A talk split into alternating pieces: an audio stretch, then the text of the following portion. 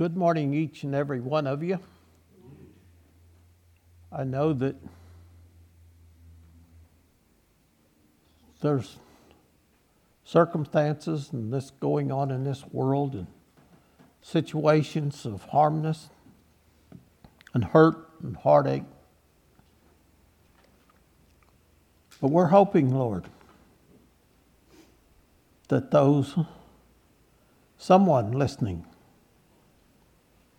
would understand and come to the knowledge of your truth. I want to open this morning with a text of scripture from Isaiah. I'm just setting the background, so don't second guess where I'm going. But in Isaiah, the sixth chapter, it says, Howl ye, for the day of the Lord is at hand. It shall come as a destruction from the Almighty. Therefore shall all hands be faint, and every man's heart shall melt. And they shall be afraid, pains and sorrow shall take hold of them. They shall be in pain as a woman that travaileth. They shall be amazed one at another. Their faces shall be as flames Behold, the day of the Lord cometh, cruel, both with wrath and fierce anger, to lay the, la- the land desolate, and he shall destroy the sinners thereof out of it. For the stars of heaven and the constellations thereof shall not give her light, their light the sun shall be darkened in his going forth, and the moon shall not cause her light to shine. And I will punish the world for their evil and the wickedness for their iniquity. And I will cause the arrogancy of the proud to cease, and will lay low the haughty, haughtiness of the terrible. Yes. Now, you said Isaiah six, It's Isaiah. I had 13, 6 through 11. Did I say wrong? Yeah. But anyway, make a note and go on. And I want to notice that all of this is as a result or consequences of sin, and sin is being the consequences of sin are being foretold. In the 13th chapter of Isaiah, in verse 9, and I'm not reading the te- whole text to save a little time, but it says, The day of the Lord is cruel with wrath and fierce anger. He shall destroy the sinners thereof out of it. And again in verse 11, I will punish the world for their evil. And certainly we can see what may be coming down the road. Behold, in Isaiah 24, 1 through 6. And again, I'm not going to read it all, but the, it covers those six verses in particular. The first verse of that chapter says, Behold, the Lord maketh the earth empty, and maketh it waste, and turneth it upside down and scattereth abroad the inhabitants thereof. Skipping then to the third verse, it says, The land shall be utterly emptied. The haughty people of the earth do languish in verse 8.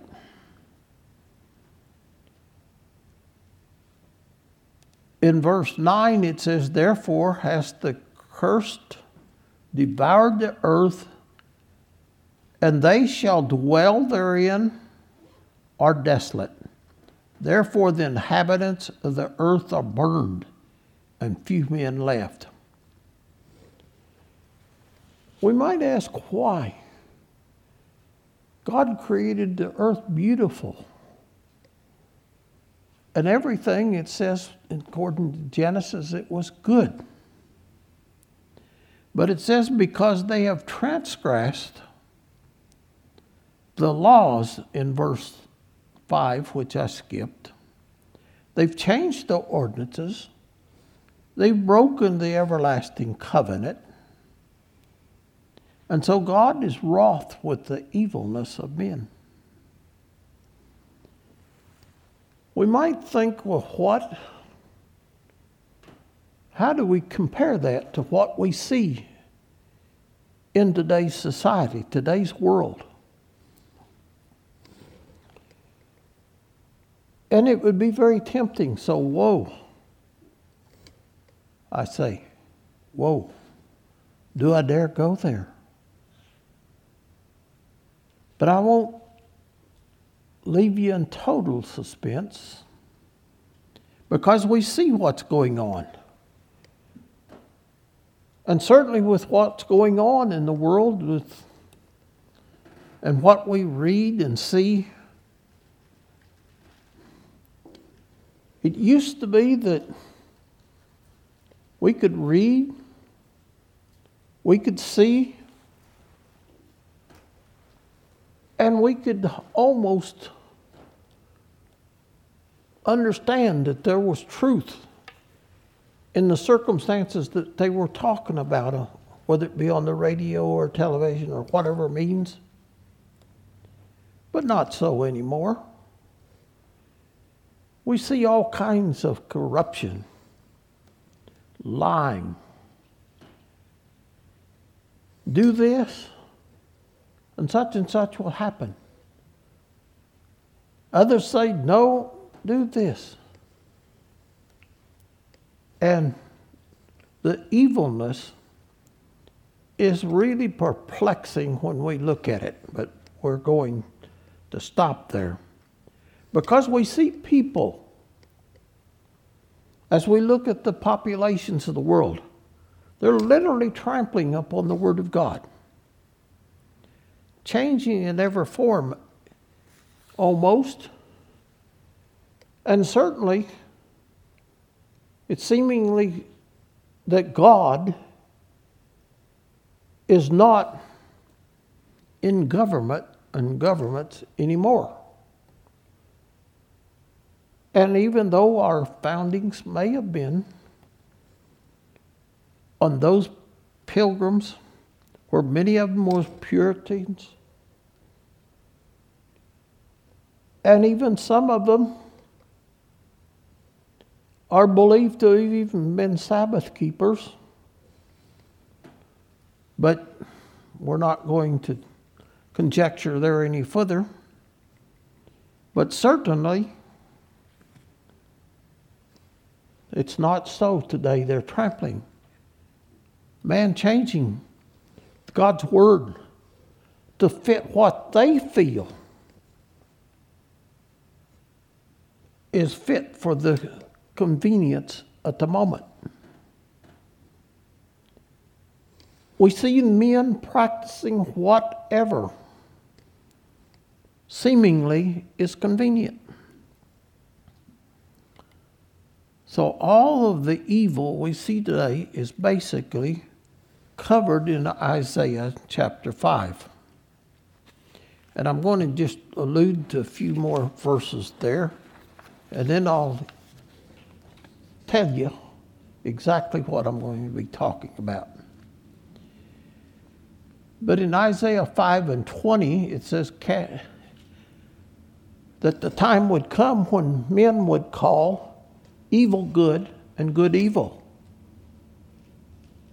And can you deny that that's not what's happening in today's society? In the 21st verse, it says, Woe unto them that are wise in their own eyes. And we think that, we see so many people thinking that they know better than everybody else and prudent in their own sight. Verse 23 and down, they justify the wicked for reward, they take away the righteousness of the righteousness. Righteous. That is what the scripture says.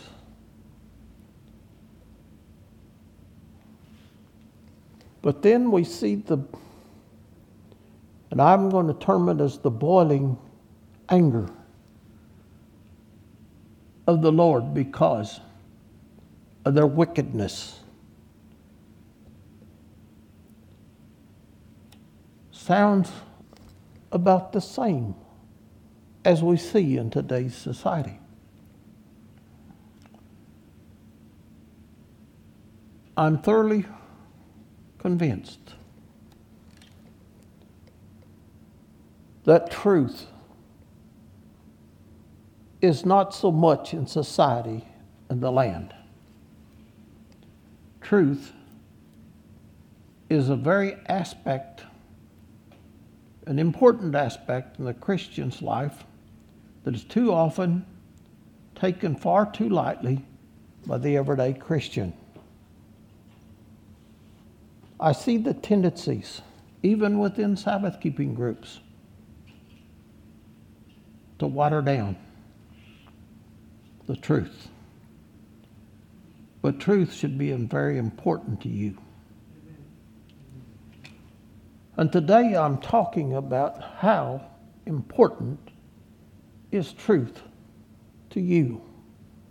I'm taking perhaps a little different approach than some would think, but I want to ask the question how important is it after reading those horrendous things that's happening to man because of their disobedience, because of the fact they've broken the laws of God and the covenants and they've changed it and everything else, doing as they're pleased and whatever they feel is right?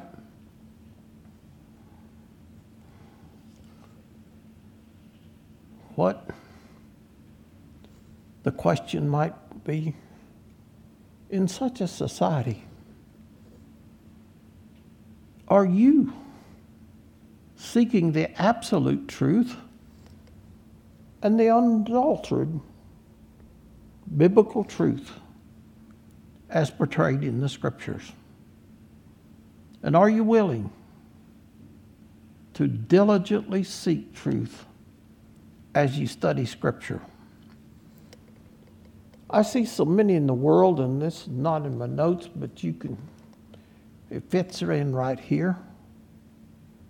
We see people studying, uh, Uh, the two major ways of studying the Scripture. And I've seen people in society as I've come in contact over the years, and in this church or that church or wherever I was, might be at the time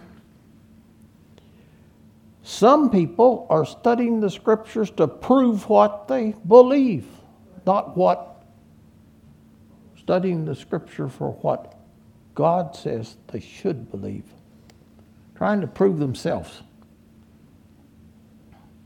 So it's important. I wanted to share with you just a few texts this morning on the relative to truth what the benefits to man is. In 2 Timothy 3:19 T- Timothy was told from a child thou hast known the scripture, holy scriptures which are able to make thee wise unto salvation through faith in the Lord Jesus Christ. It's able. Wisdom brings wisdom. Not knowledge per se, but wisdom. And after all,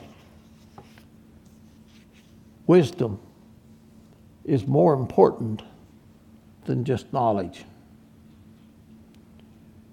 In John 8 and 32, and ye shall know the truth, and the truth shall make you free. So, if that's the case, then it must be that truth gives us freedom, brings about freedom. In John 7 17 and verse 19, the word spoken there it says, Sanctify them through thy truth. Thy word is truth. I sanctify myself that they also might be sanctified through the truth.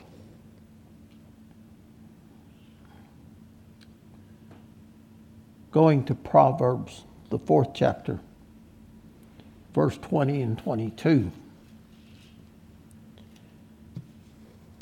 The admonition was, My son, attend to my words, incline thy ear unto my sayings.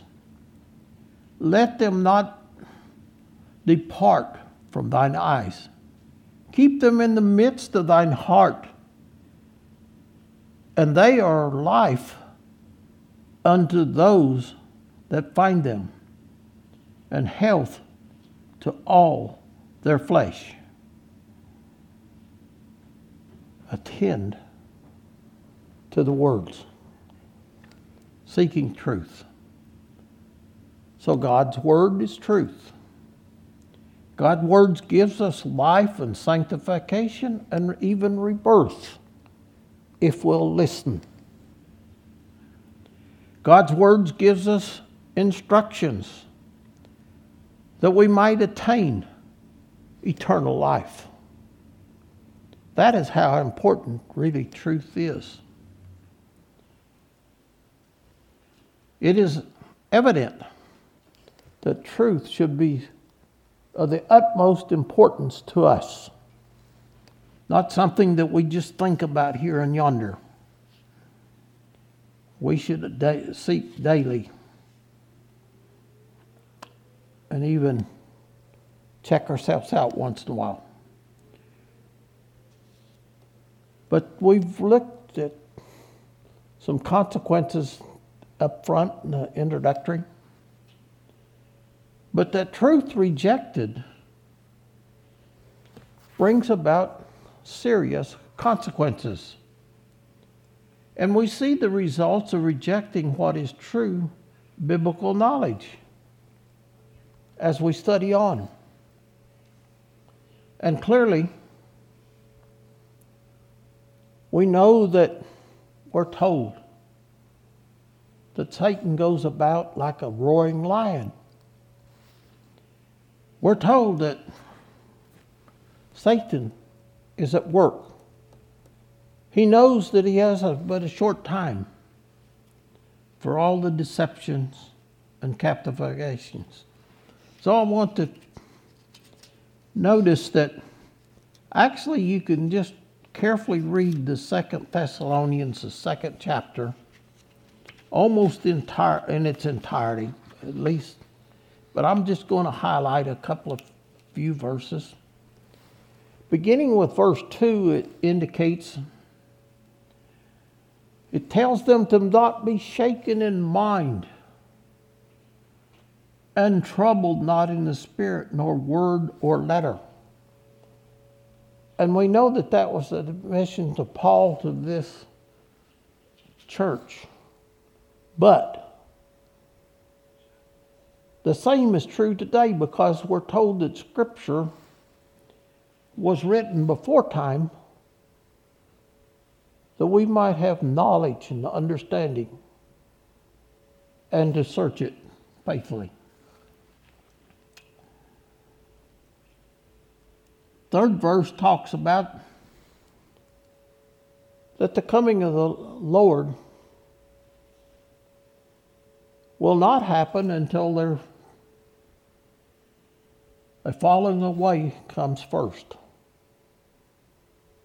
And it's sad to think, but God knew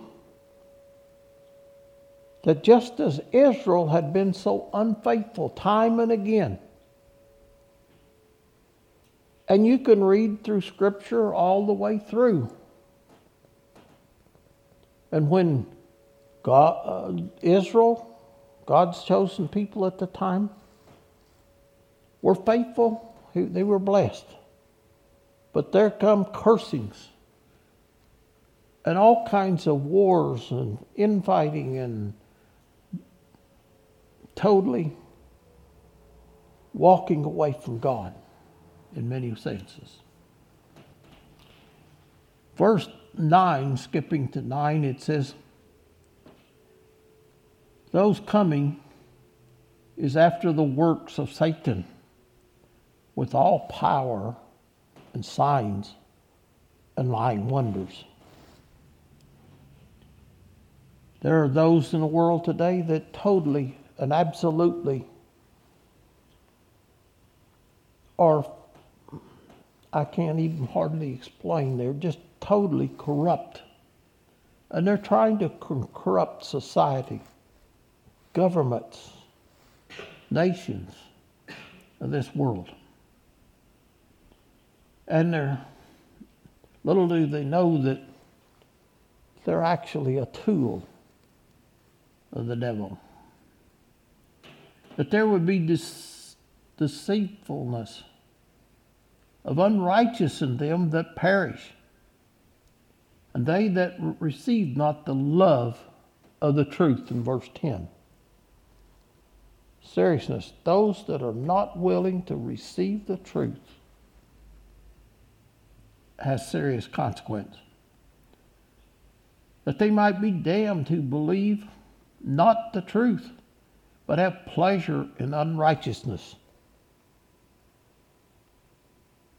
Do I need to say anything about so much of the pleasures of this world? And at one time, there was some good, wholesome stories, radios, and even television. But I'm appalled after weeks and weeks and weeks of never even looking, not even the news on a local channel,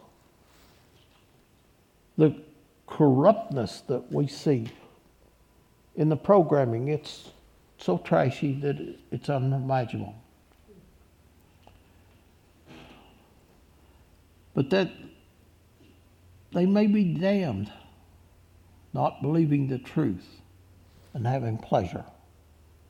Oh, so ter- terrible and bad.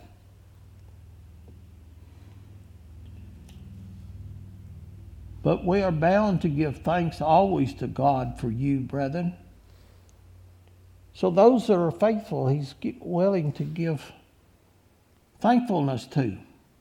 Because God hath from the beginning chosen you to salvation through sanctification of the Spirit and belief of the truth. Yeah, it's in verse 12. In Titus, the first chapter, 14 and 15,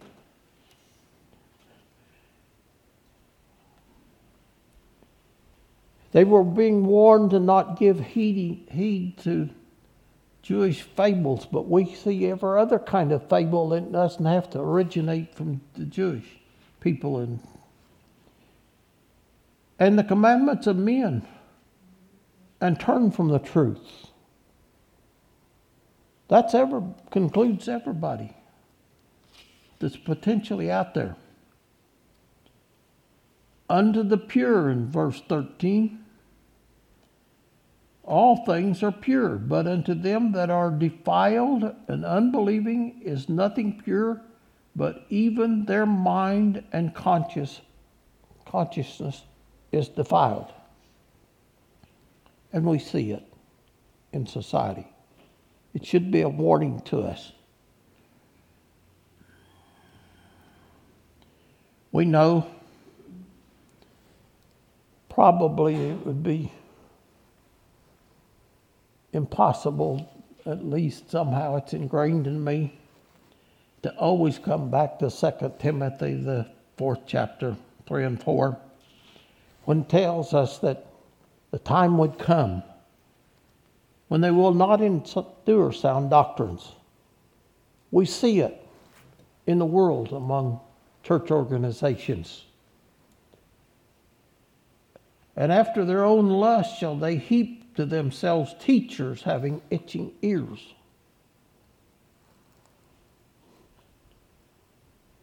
It's a sad comment, but really, if you want to know the real truth from a pulpit's view, you can't probably realize where some people have come to that place where they bear pressure that well, if you're going to preach about this, I'll just, me and my family won't show up. Or whatever. And so they throttled, tried to throttle or bind up the freeness of the spoken word.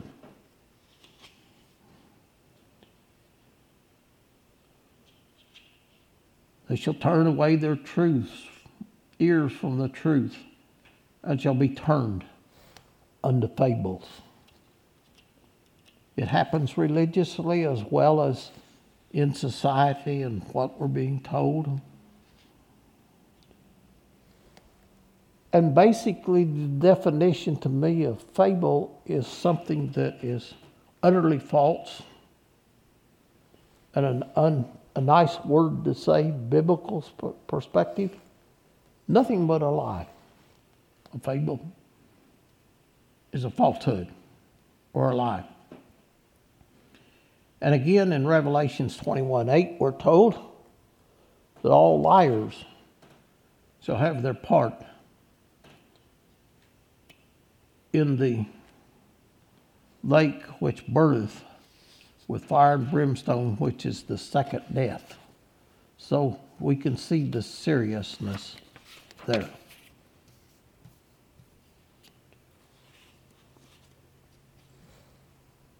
Carrying a little further,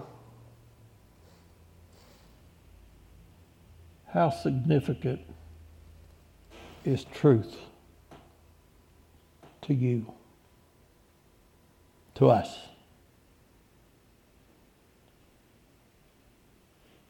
I want to.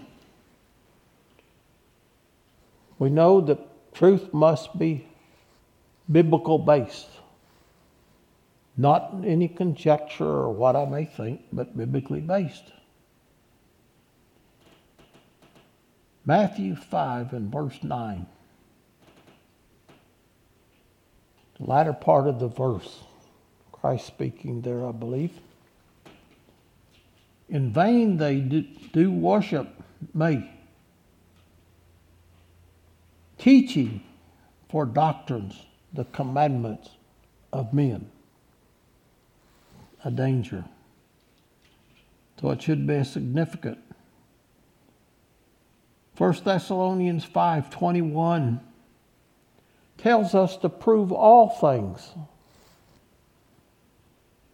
and hold fast to that which is good. to prove and to hold fast.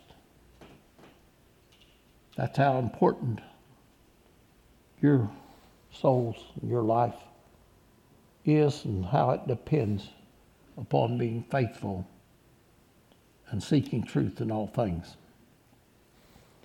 So, again, truth is not what I think or youth might think. where we can come to all kinds of things if we sit back and reason with ourselves. But that's not really wise because it's not what is biblical. And it's not what I believe or what you believe.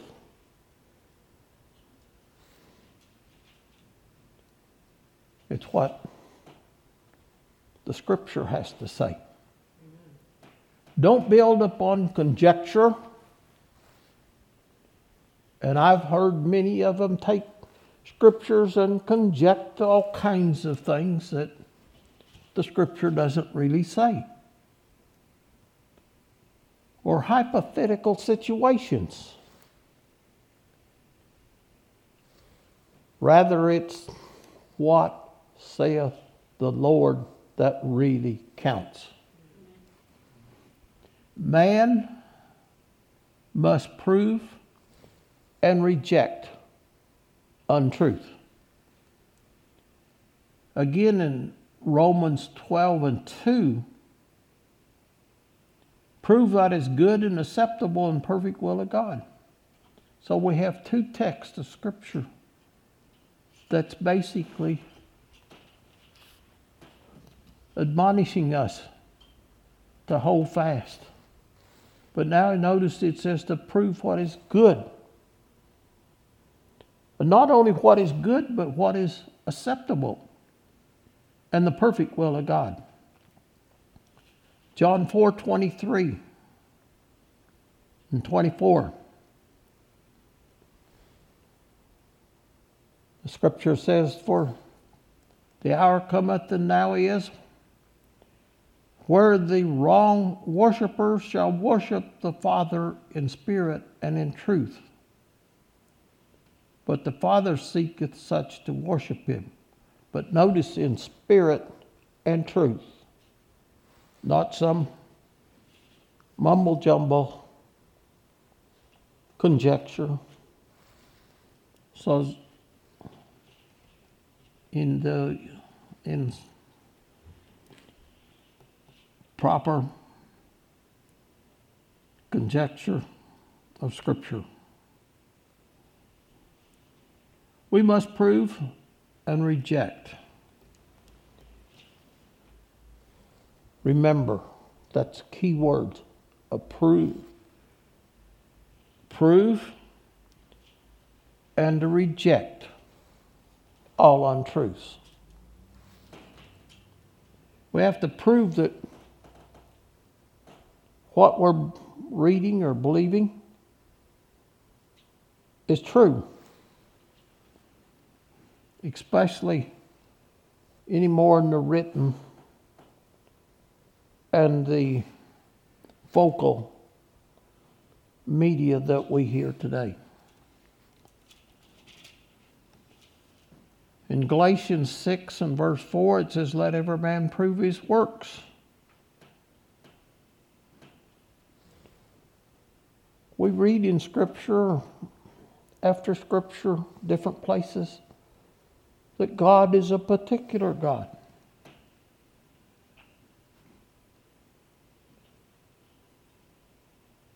He wants things done His way, not what we might think best. And you can remember some Old Testament instances, perhaps, where Israel was told out to go out and utterly destroy their enemy. And it sounds very cruel because man, woman, children, and animals and everything. And they come back and the prophet, well, we did what the Lord said. And the prophet said, What meaneth the bleating of the sheep?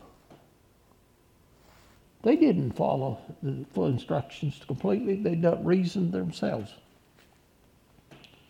So God is a precise God. The concept or attitude that's no harm has to be totally rejected, cannot be held. In effect, if no other thing is remembered, it's either God's way or your highway to everlasting destruction. Follow God, or you're going to be going down that broad highway straight to destruction. The modern so called Christian churches, churches are full of untruth. And to be truthfully called lies, deceit, and untruthfulness. And we see many examples. We could go down the list, but we hear to keep it simple. There's all kinds of ways to baptize, and they think it's all okay. Not necessarily God's way, but every way sprinkling, pouring, whatever. We could take the Sabbath and Sunday. There's nothing to base, no, nothing but based on basically conjecture of man, which is actually untruthful.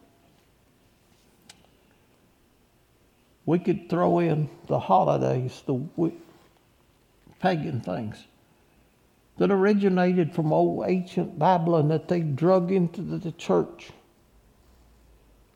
so that these heathens could be compatible with. And God is not pleased with it.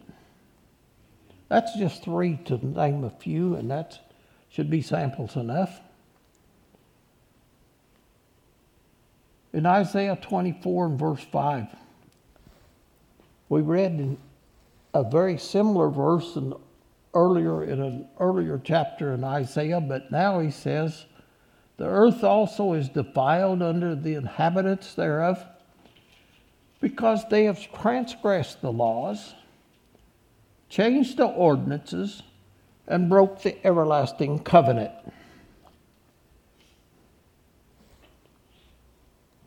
That's what God says. And we can see it if we look for it. The truth in today's world. God calls us to wake up when he said in John 17 17, Thy word is truth. In Romans 13 11, again it says, Knowing in the time that now it is high time to awake out of sleep It goes on to tell us in the latter part of the verse that salvation is nearer than when we believed. But he also says in verse 12, the night is far spent, the day is at hand. Get busy, be watchful, wakeful, and be careful to not be deceived.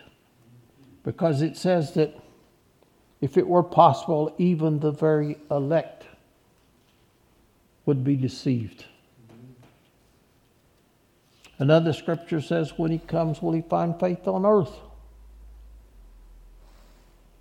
It's serious.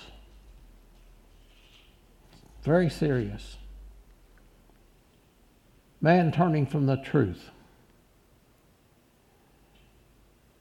Clearly, First Timothy, going back to Timothy, and John's writing to the young Timothy It says, Now the Spirit speaketh expressively in the latter times, some should depart from the faith, giving heed to sub- seducing spirits and doctrines of devils. And how many people have you known over the years that seemingly was doing the Christian walk and then turn, utterly, utterly turn away to the wickedness of the world. Give up all concept of religious almost ab- agnostics and so on. First Peter put it pretty bluntly in 17 and later in part of 18. In 1 Peter 4:17 it says the time is come. The judgment must begin at the house of God. And if it first begin at us, what shall the end of them that obey not, obey not the gospel of God? Ask a serious question. What's going to happen? Truth and its significance. If you reject the truth, please ponder what is your destiny. We've read it in the oh, introduction. And I think that it should be well brought, brought out in the latter part of Revelations that it's not good. It's not going to be pleasant. Another text in verse 18 that I mentioned there in Timothy, it says, And if the righteous scarcely be saved, where shall the ungodly and the sinner appear? That tells me that the righteous may be very scarcely be saved. So, as the old expression goes, don't ever think that you've got it made in the shade. You can sit back and take easy. You got to be continuous until either your days upon this earth ends or Christ comes. And if you are found untruthful and not living according to the truth, you can face those serious consequences. So we've seen that truth gives wisdom. It gives us freedom and directions of purpose and hope. Through truth, we have hope of salvation. We have hope of eternal life in the kingdom. Truth is important. Don't forget to examine all teachings because Satan is very deceitful. Don't try to second guess God. Don't try to think that, well, in today's time, we, surely he would do something a little different. No, his word said such and such. That was the truth, and the truth shall stand forever. As far as God, he changes not. The truth is ultimately very significant to each and every one of us. Don't, don't neglect searching in God's Word for truth and the pure truth. Don't forget to examine all teachings and primarily by teachings that's those teachings of man that we may read about or see on television or whatever. Examine everything. And it's been said in times past. And brethren used to hear to it. Everybody, and maybe not so much within our church, but at least they'd show up in church with a Bible and they would check to see if the preacher was actually saying what was true. And now I've heard sermons of 45 minute sermon and maybe two scriptures and a whole bunch of conjectures in between. Some of it was true, some of it may not be. Search. Don't try to second guess God.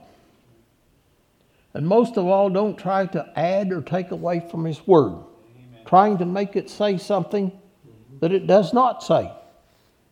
And we see that being done. So, may I ask you this morning, everyone that might be listening, how important is truth to you? Ponder this question today, tomorrow, and every day of your life. And in closing, I'd like to share a reading that I found, and I'm sorry I don't know the source of it. I found it in something that I was playing with in PowerPoint in an old scripture note, and I said, What is this? And man, it fit perfectly today with the message. This little article, three paragraphs. To what are you listening? A naturalist walking with his friend through the busy streets of a great city stops suddenly and asks, Do you hear a cricket? Of course not, laughed his friend. You could never hear a cricket with all of this roar of traffic. But I hear a cricket persisted the naturalist, and turning over a stone, he uncovered the insect. Did you actually hear the cricket chip, chirping above the noise of the street? asked his friend in astonishment. Certainly, said the naturalist. I spent my time listening to nature, whether I am in the forest, the field, or the town. Everyone hears what he listens for. Taking a coin from his pocket, he dropped it on the pavement.